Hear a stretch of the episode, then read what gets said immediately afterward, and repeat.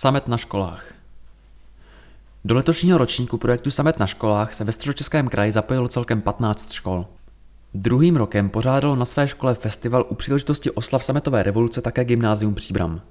Kromě vzdělávacího programu ve formě přednášek a workshopů s odborníky, studenti celou školu slavnostně vyzdobili a společně si zaspívali písně Karla Kryla.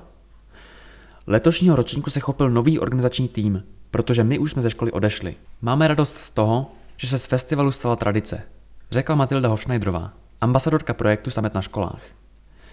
V kraji se zapojilo také několik základních škol, včetně příbramské základní školy 28. října.